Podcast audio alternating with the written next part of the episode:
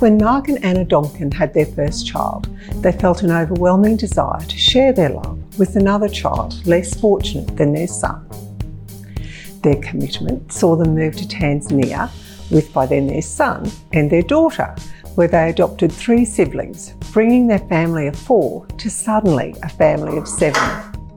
Back in Australia, they welcomed another daughter and their family was complete. Knowing though that there were so many other children over in Tanzania who needed help, the couple began Forever Projects, whose vision is to empower families to become self sustaining so they're able to care for their own families. Every dollar donated goes directly to work on the ground to meet the basic needs of families in Tanzania and to assist them in developing their own businesses. I recently caught up with Mark and I so enjoyed his story, and I hope you do too. Mark Donkins, thank you so much for your time today. I'm really looking forward to chatting with you. And I had not heard of Forever Projects before, so I'm keen to learn all about it. And um, I actually have a little story for you before we start. Um, I was interested to read that you hadn't considered adoption from international kids adoption um, until your first son, Jackson, was born. Mm. And I had a similar experience, but I didn't go all the way like you did, but we did sponsor a child through Child Fund for, oh, we've, we've been with Child Fund for about 25 years now. So that was following the birth of my first baby. And oh. it just does something to you, doesn't it? Yeah, yeah, definitely. That was the, and we hear so many of our community members that have that same experience of just being aware of how much dependence the little newborn has on its its mother for just you know nutrition and for life. And when that's not available, um, yeah, it's heartbreaking to think about that that people would be separated for for um, reasons like poverty. So yeah, um, it's really lovely to hear that you had that experience too. Not only that, but you took action. Yeah. Yeah, yeah. So Mark, um, talk me through how it all all came about. So you had Jackson, and then had this idea that you wanted to adopt some international kids. So, um, yeah. and you had trouble, didn't you, doing that? Yeah. To start well, with and it was like I think like all change and ideas, it just started very innocently. So you know, we were watching a documentary. Our six month old Jackson was on the couch, um, and we just were horrified to see these children that were without families. But not only that, in the institutions that they were in, um, that you know, some of the volunteers had kind of snuck in some cameras to expose some of the human rights abuses that were happening in this developing country. And we're just like, how is this the same planet where our child's sleeping soundly and loved and full tummy, and these kids are literally rocking themselves to death? And so that was the kind of seed I think in both Anna and my my wife Anna and my hearts to kind of go, what could we do to contribute? Um, we didn't think at that point, well, let's move overseas, but we just started considering maybe opening our family up to children that didn't have that hope of a family of their own. Um, mm-hmm. looked at domestic foster care and adoption, looked at international adoption while staying in Australia, but as you mentioned, um, the system's pretty broken here um, and doesn't really help families like ours are wanting to connect with kids that need a family with actually um, with, with kids who, who want one. So yeah, it was 2010. We are walking down the beach one day, and my wife said, "Why don't we just move overseas and, and do this?" And uh, what was, a woman! What a woman! Amazing. yeah. So we um yeah we moved over to Tanzania in mid 2010. We had our four year old at the time then Jackson and a little one year old Jemima, and uh, used our background in education and um, to get a job at an international school on the southern slopes of Mount Kilimanjaro. And we lived and worked there three and a half years. So I taught maths, and Anna was a school counselor and um, boarding parent to like 30 Tanzanian high school students. oh, wow. Wow. Yeah. So, so a boarding parent. So, is there some wealth in Tanzania oh, where, yeah. yeah. Definitely. Yeah. So, like, like, Australia, there's a you know income inequality is, is very real around the world, but in a country like yeah. that, it's more um, severe. And so there are families. I mean, there were international students there and um, domestic students that were were studying at this nice international school and getting a private education. So you know, there's the capacity for students to have that experience, but also you know wouldn't wouldn't have to travel too far from the from the gate of our school to find students uh, or to find kids that just were not even able to go to school because they didn't have enough money. And so um yeah, the, the gap between rich and poor is very real. Yeah. So Mark, why did you choose Tanzania to start with when you could have chosen anywhere? Yeah. So why? Yeah, we we were um really had a heart for some reason for uh, Africa itself. I'm not sure why that was, but and then within that, obviously, moving a young family, you want to make sure the country is safe. Uh, you want to be able to make sure that you can return home to Australia later on and that the immigration laws will line up. Um, and then a country where you can get work. And so Tanzania was one of the first ones that ticked all those boxes. And then, um, particularly, there was an organization once we kind of looked at Tanzania as an option, um, an organization called Forever Angels Baby Home, mm-hmm. where uh, they were really passionate about keeping kids with biological relatives who'd been abandoned, um, like finding relatives that could care for them, and where adoption was like a last resort as opposed to a um, you know, a first thing that they might do. And that really resonated with us that we believed, you know, biological families and families are the best place for kids, kids to grow up. But um, where that's not possible, adoptions are great. Uh, it's certainly better than growing up in an institution or, or even worse. Yeah. Yeah, yeah, yeah. So, what is Tanzania like to live in, Mark? It's just beautiful. It's, um, yeah. I think that the highs are incredibly high.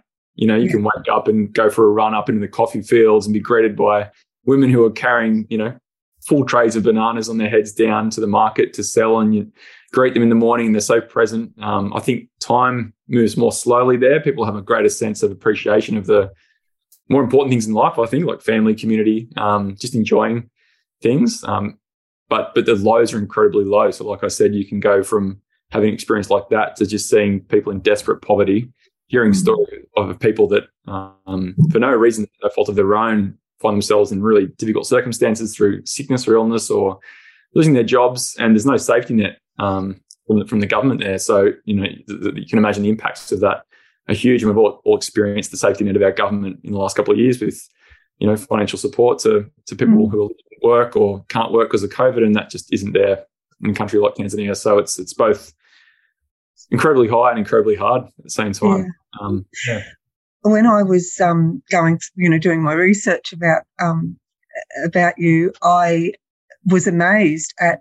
I had a sense of pride mm. from the Tanzanians in the way they carried themselves and they dressed, and that to me says that they have a lot, still have a lot of hope in their lives. Would you agree? Oh, 100%. Yep. Yeah. And one of the big things that stuck with me and Anna as we've moved home is that that sense of hope and that sense of kind of generosity and abundance. And so, you know, well, we went back uh, in 2019 with the whole family to visit and connected with some um, some locals that we kind of met, and some of them are in you know pretty difficult living circumstances. But when we turned up to reconnect, you know, we got turn up with six kids, and they've put out a beautiful spread of food and lunch, and, and we know that this would have cost them you know a significant amount of their money compared to what they earn. But despite being in scarcity, their abundance is so generous, and, and that's the posture they adopt. Whereas in the West, I think sometimes even though we have abundance, we're not even aware of it, and we still show up with a scarcity mindset, and we're worried about do we have enough? Do we have enough? And so, um, yeah, there's definitely that mm-hmm. countercultural kind of um, surprising generosity and hope that's there despite what's going on um, yeah. around them. So, yeah. so, tell me about the kids. How how all that played out? The three kids that you um, adopted from there yeah, so we, we connected with that organization I'd mentioned earlier, Forever Angels Baby Home, and it just said, look, we're here, we're going to be in, in the country for a number of years.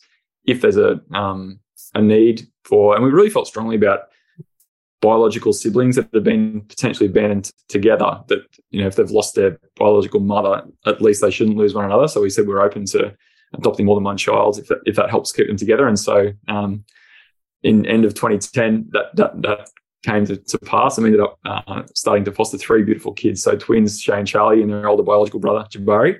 And so we ended up with um, four one year olds and a four year old in our care within six months of moving there. And uh, and I think we were just about to turn 30. So if there was ever a 30th birthday that should have happened, it was it was definitely that one. Um, yeah. yeah. So Jackson was four and Jemima was one yeah, one almost turning two when um, we started fostering the kids. And then our eldest adopted is Jabari, and he's around the same age as Jemima.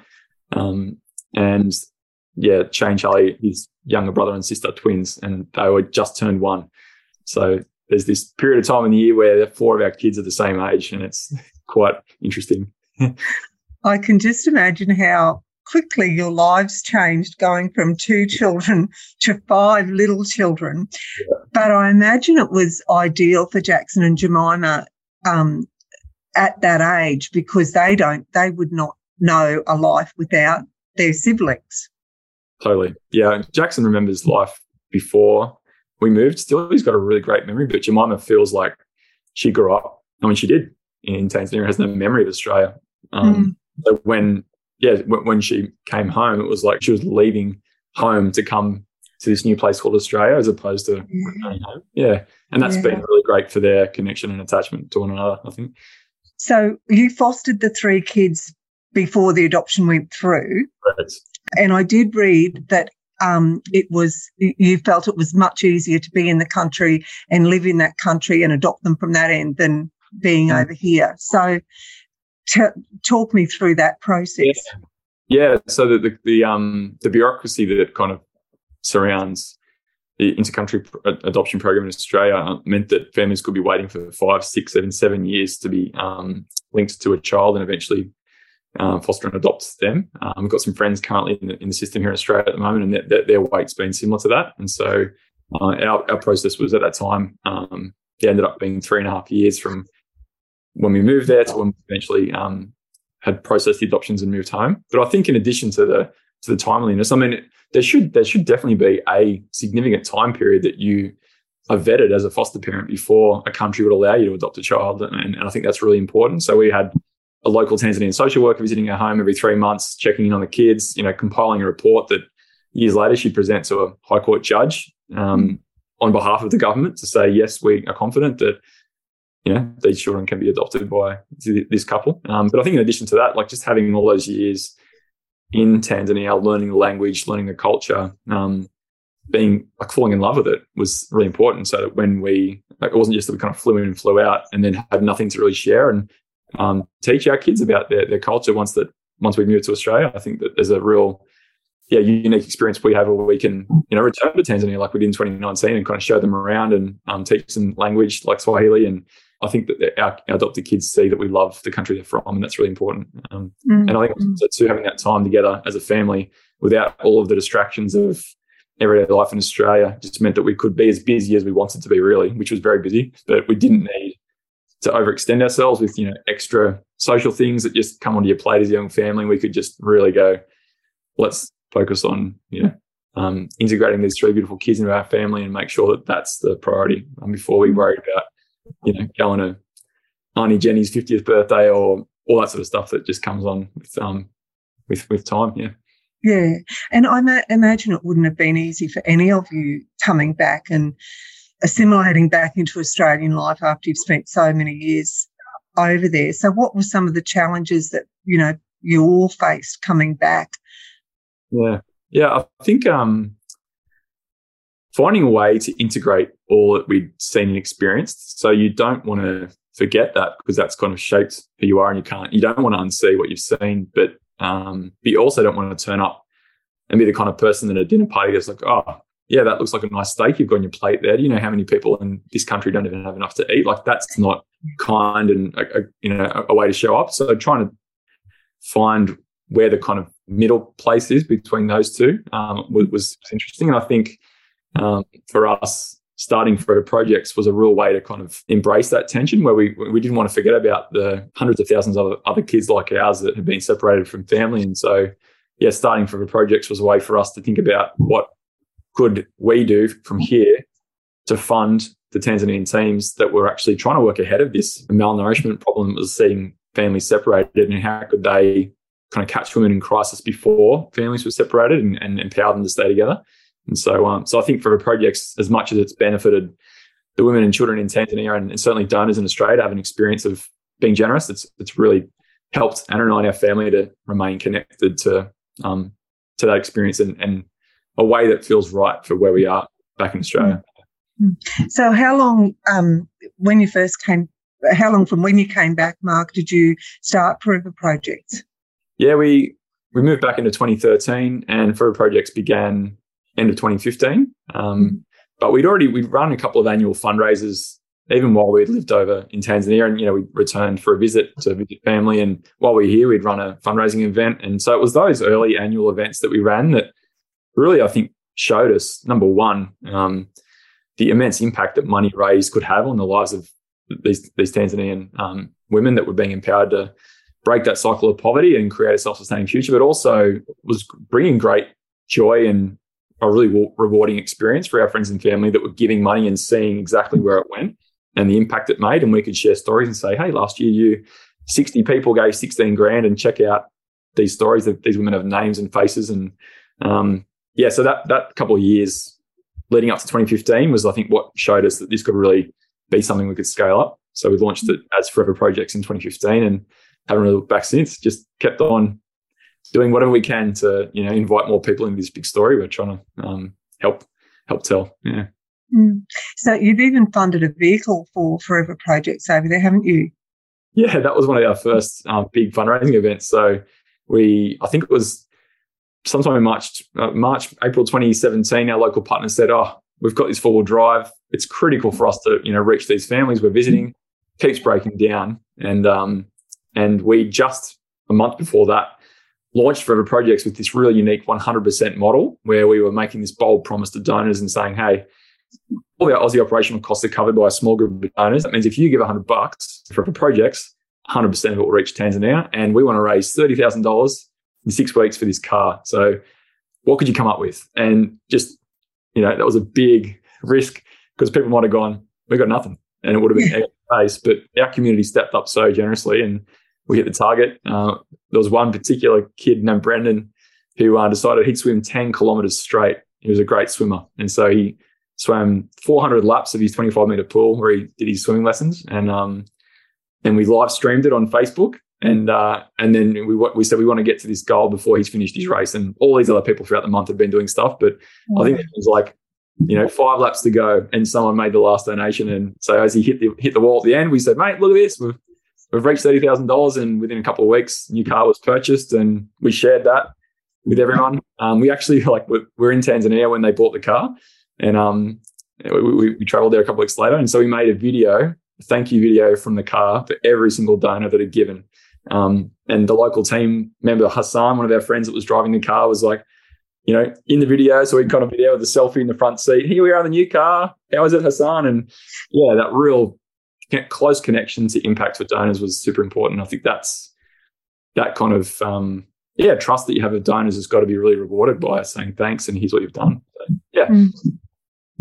Mark, um, I always feel more emotional, I think, at um, the generosity of people than what is actually being fundraised for because yeah. that outpouring of love and hope and mm. and um, giving mm. is just so wonderful and it's you must every day feel um, so grateful for all those people that help you on your journey and and give and there is there is no better feeling than giving is there? That's right. Yeah, yeah. and it's, it's it's such a great like we have this amazing role at Forever Projects of being able to share the vision of these local teams in Tanzania with what how they're trying to scale up their work. We share that with our community and then just trust that they'll come up with all kinds of ways to use what's in their hands is what we say whether it's their time talent money to kind of leverage what they have for good and then send that money overseas, see it put to work, and then we connect those donors back with what they've done. And then just when people get that email back to go, wow, yeah, I raised around a 40th birthday, and instead of presents, I you know gave money for projects, and then they hear that you know that helps two families be empowered. They just it's it's a really it's a great place to be in the middle of that generosity yeah. loop. Yeah. Um, so, Mark, if people want to help um, you with Forever Projects? How do they go about it? How do they donate money? Yeah, yeah, yeah. The big, I mean, obviously, the big thing we're all feeling at the moment is the global inflation um, crisis that's happening everywhere, and uh, we're just actually going out to our community just to kind of say, hey, you know, we know this is a real thing in Australia. Interest rates going up, energy, petrol, but this is really biting in Tanzania, and we're not telling that story to make people feel guilty, but just to kind of share this is the reality. Um, and so more than ever, what we're inviting our communities to do is consider if they could give even a small amount 10 20 $30 a month um, on a monthly basis confident that 100% of that will go to the teams in tanzania but that regular consistent giving is just such immense um, provides immense value for our local partners because they know okay we've got at least x coming in per month and we can now plan out our work um, yeah. so that's the key call to action there's a great video on our site that goes into a bit more about why that's so important if people want to check it out um, but also yeah. if it's not uh, money that people have, but it might be their time or their their, their talent or you know their network. Um, there's all kinds of ways people can get involved. So jump on foreverprojects.org and and meet our community or getting involved and be inspired by their stories. Yeah. Oh. Um, now I am very aware of your time here today, but I just wanted to quickly ask you you've done some work with Seth Godin, haven't you? Yeah. So he's an author and educator. So just can you quickly run me through what you do with him? Yeah. So um, Seth's been really instrumental in uh, guiding us from, from the very start in thinking about how we tell stories and invite people into um, yeah this big story that we're trying to tell Forever Projects and and thinking about what does it mean to create culture and i think that the i think it's seven words that he uses to describe culture are people like us do things like this that's how he describes culture people like us do things like this and so from the very start we've been thinking all right Forever Project's community who are the people like us and what are the things like this that we do and uh, so that's that's his work's been really instrumental. Uh, and then I was lucky enough to get a scholarship into his Alt MBA program in 2019, um, which is like a leadership accelerator. And then uh, on the back of that, I've done some leadership coaching with him uh, and his workshops. And so that's been an amazing way to kind of give back to the community that he's um, kind of led. And he's now, as a great leader, kind of tied that project up and passed it on to other people who are now leading it. But uh, that's yeah, it's been an incredible experience for me and for our team to kind of up upskill ourselves as leaders and culture mm. culture shapers. Yeah. Mm. So you would have done all that remotely because yeah. he lives in America and you live in Wollongong. So yeah. yeah. and it was interesting. It was in 2019 that I first did that, and so that was kind of before the lockdowns and before pandemic. He was already kind of he he he'd been fascinated by what online learning communities could be, and he'd seen workshops out there that you know the participation rates were quite low, and he was like, "How can we get those things up?" Um, and so he launched this this workshop called the Alt MBA, and so I did that, and um, and then so I, I think participating in and seeing just what's possible online. Like you know, you, you and I aren't the same room here, but we're connecting, and it's possible yeah. to do that really well. Um, just done with intent and generosity, and so that I think, in addition to the leadership stuff that I've learned, like it's been great to be able to take those principles and go, you know, we can lead a, like our team at Forever Projects works remotely. I've not met two of our team members. We we, we hired them during the pandemic, and um, it doesn't matter. We feel really close as a team and been able to kind of take the ingredients into that um, magic space he's created and, and kind of try to replicate some of it for ourselves. Yeah. Mm. Oh, Mark, thank you. It's been so interesting hearing firsthand all about what you do, and um, I'll keep an eye on your progress, and and um, hopefully, you know, we'll find a few people who'll get on board and and help you um, with all of the goals that you have for Forever Project. So, thank you very very much. Thanks so much, Kelly. It's been awesome. Thank you for listening to my interview. If you'd like to hear more inspiring stories, subscribe to my YouTube channel or my podcast and follow me on Instagram and Facebook at Life Journey TV.